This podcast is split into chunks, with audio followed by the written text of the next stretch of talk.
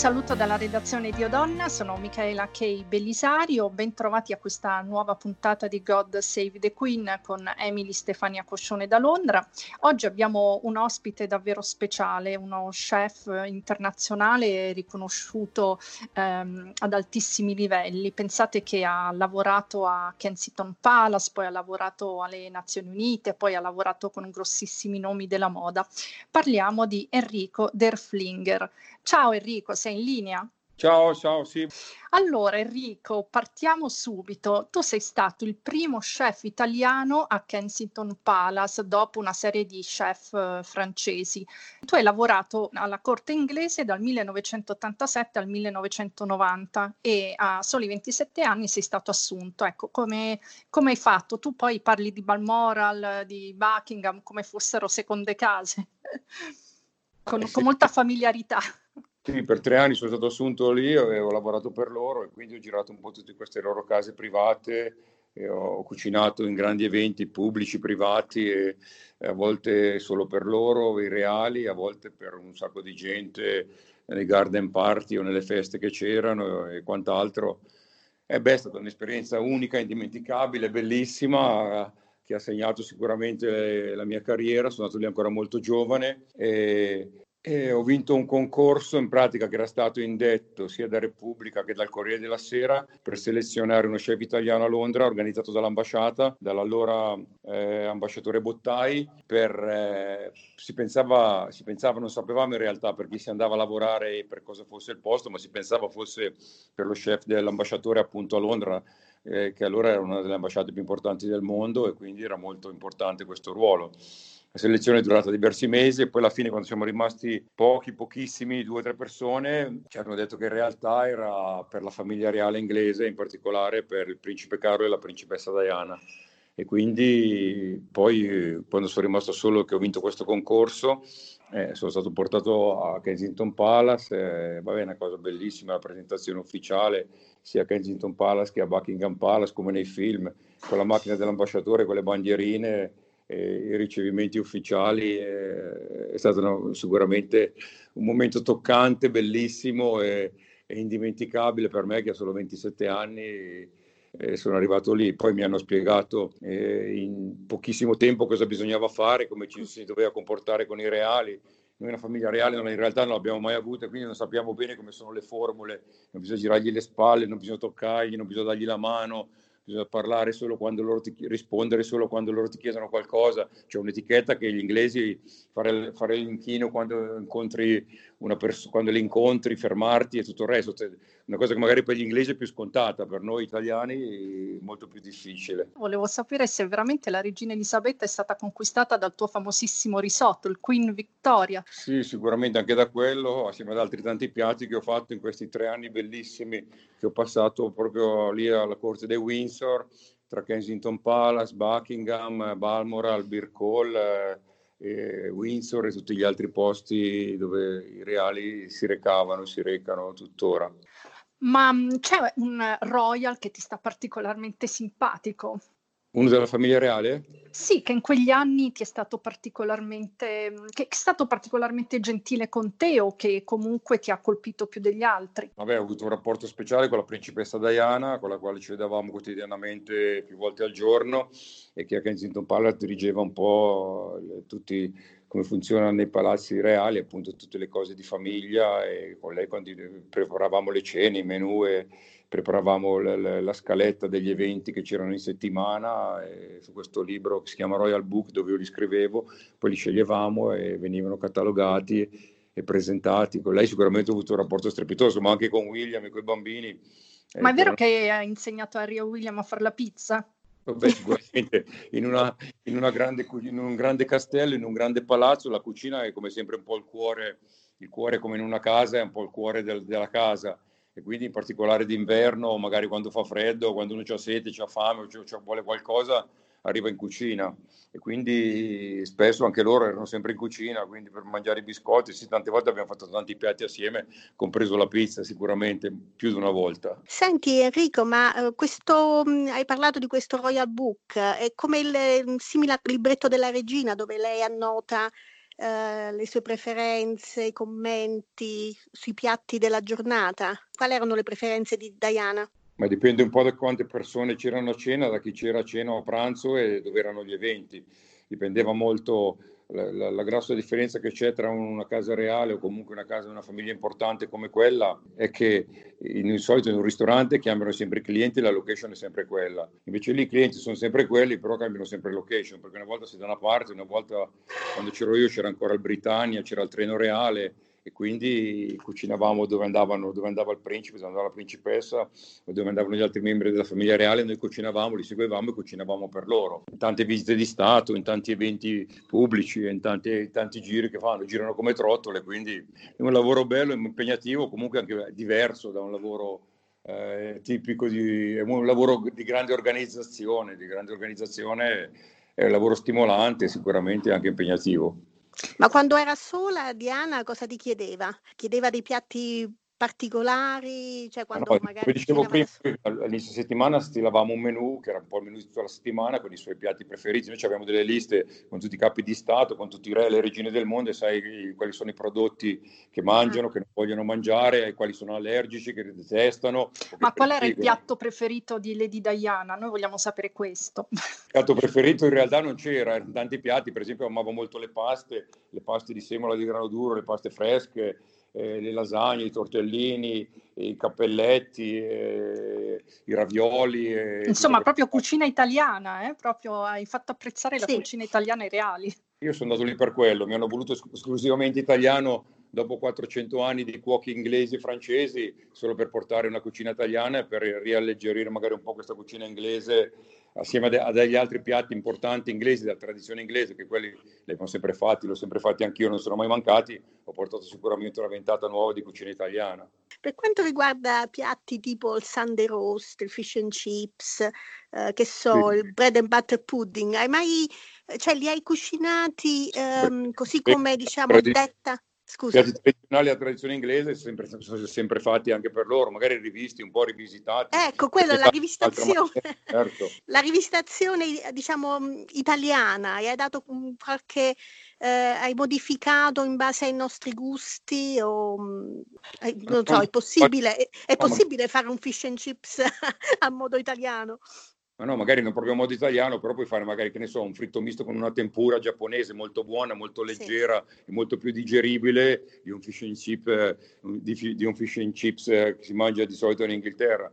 Poi, sai, c'è da sfatare un po' la, la come posso dire, eh, quello che si pensi che gli inglesi mangino male, in realtà non è affatto vero, i prodotti in particolare nella casa reale inglese erano tutti di altissimo livello, provenivano dalle loro tenute, il salmone era freschissimo pescato nei loro fiumi, la cacciagione era tutta cacciata da loro, le mucche dai loro allevamenti biologici, che già allora erano biologici, il principe Carlo ha una tenuta a Highgrove dove coltivava le sue verdure, che è una, una cosa è incredibile, quindi sicuramente il livello di ristorazione è altissimo, con dei prodotti genuini e già biologici vent'anni fa o trent'anni fa, quando nessuno ancora sapeva cos'era il biologico. E poi anche i grandissimi vini, gli abbinamenti che avevano, maggior parte francesi, ma sicuramente di livello altissimo. Senti, tu hai dedicato un risotto anche a Charlotte, alla, prim- alla secondogenita di mm, Kate e William.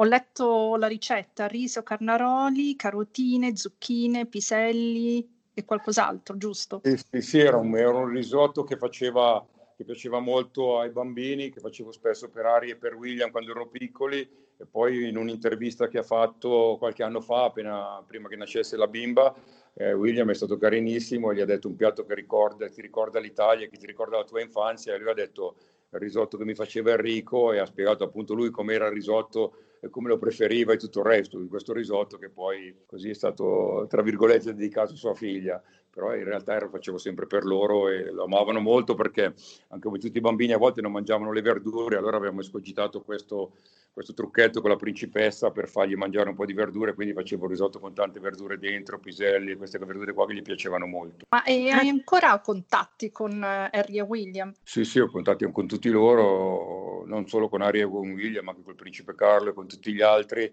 Abbiamo, siamo restati in ottimi rapporti. ma cosa vi dite? Vi, cosa vi dite? Vi scambiate gli auguri? Vi... Eh beh, certo, gli auguri sicuramente sì, gli auguri per i compleanni, ci sentiamo per Natale, per Pasqua, qualche volta quando vengono in Italia sicuramente mi chiamano sempre, a volte mi chiedono anche dei pareri e, e quant'altro su come organizzare e su come, su come, fare alcune cose. Sì, sì, ho un ottimo rapporto e sono contento di, di, di, coltivarlo e di continuare.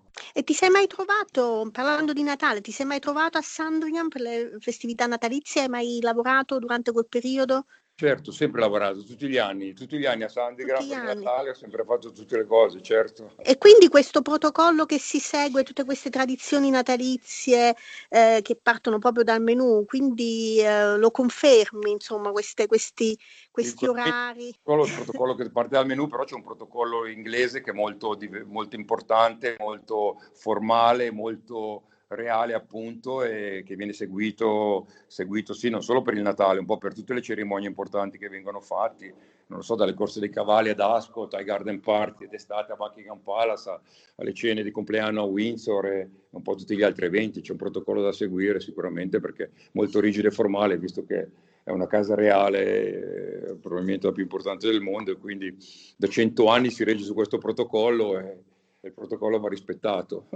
Senti, il, Queen, il risotto Queen Vittoria l'hai fatto per il primo incontro tra Gorbaciov e Reagan e questo anni prima poi che tu finissi a lavorare per George Bush uh, Senior.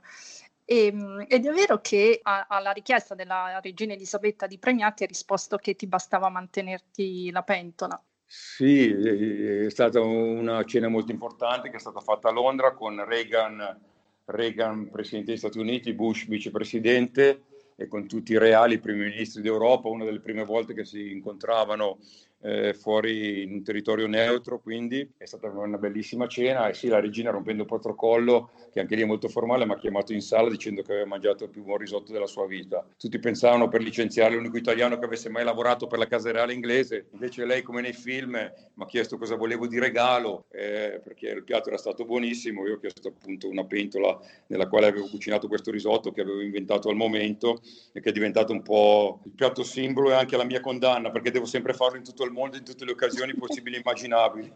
Quindi l'ho fatto per l'apertura delle Olimpiadi di Londra, per l'apertura delle Olimpiadi di Pechino, per l'apertura dei campionati del mondo, per l'apertura degli Expo, l'ho fatto eh, in tutte le forme e dimensioni, per le cerimonie ufficiali, l'ho fatto per due G8, per il G20, eh, per i matrimoni più importanti degli attori, attrici e cantanti americani. Poi devo, devo, sempre fare questo risotto. Ormai mi sono convinto che sono capace di fare questo ormai.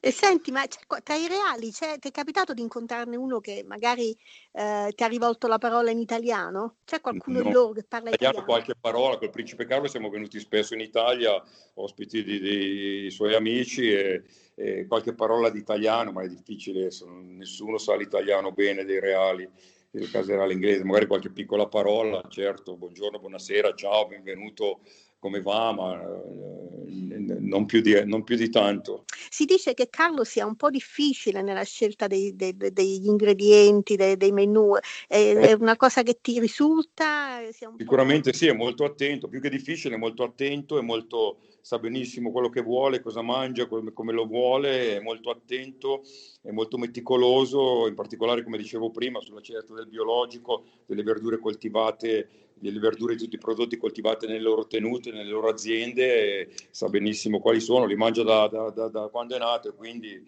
li riconosce anche ad occhi chiusi e, ed è sicuramente una persona precisa e, e, a volte anche demanding, però è il futuro dell'Inghilterra, quindi va bene tutto. Che esperienza incredibile che hai fatto Enrico, dicono che quando una persona appunto eh, lavora mh, per Buckingham Palace eh, ha il miglior curriculum del mondo, infatti tu sei finito poi alla Casa Bianca e cosa è stato più emozionante, Buckingham Palace o la Casa Bianca? Eh, due cose completamente diverse, sicuramente come dicevamo prima una molto formale, molto etichetta, molto molto protocollo, un'altra molto meno informale, anche, anche con le location, eh, solo, solo, alcune, solo un paio di location negli Stati Uniti, eh, dove però la sicurezza è molto superiore, maggiore, visto che gli americani hanno avuto quattro presidenti nella loro storia uccisi e quindi dove la sicurezza è, è incredibilmente dura, difficile e meticolosa, è quasi nello stesso impegno che mettono i principi e i reali per il mangiare lo mettono gli americani sicuramente per la sicurezza, è una cosa molto diversa,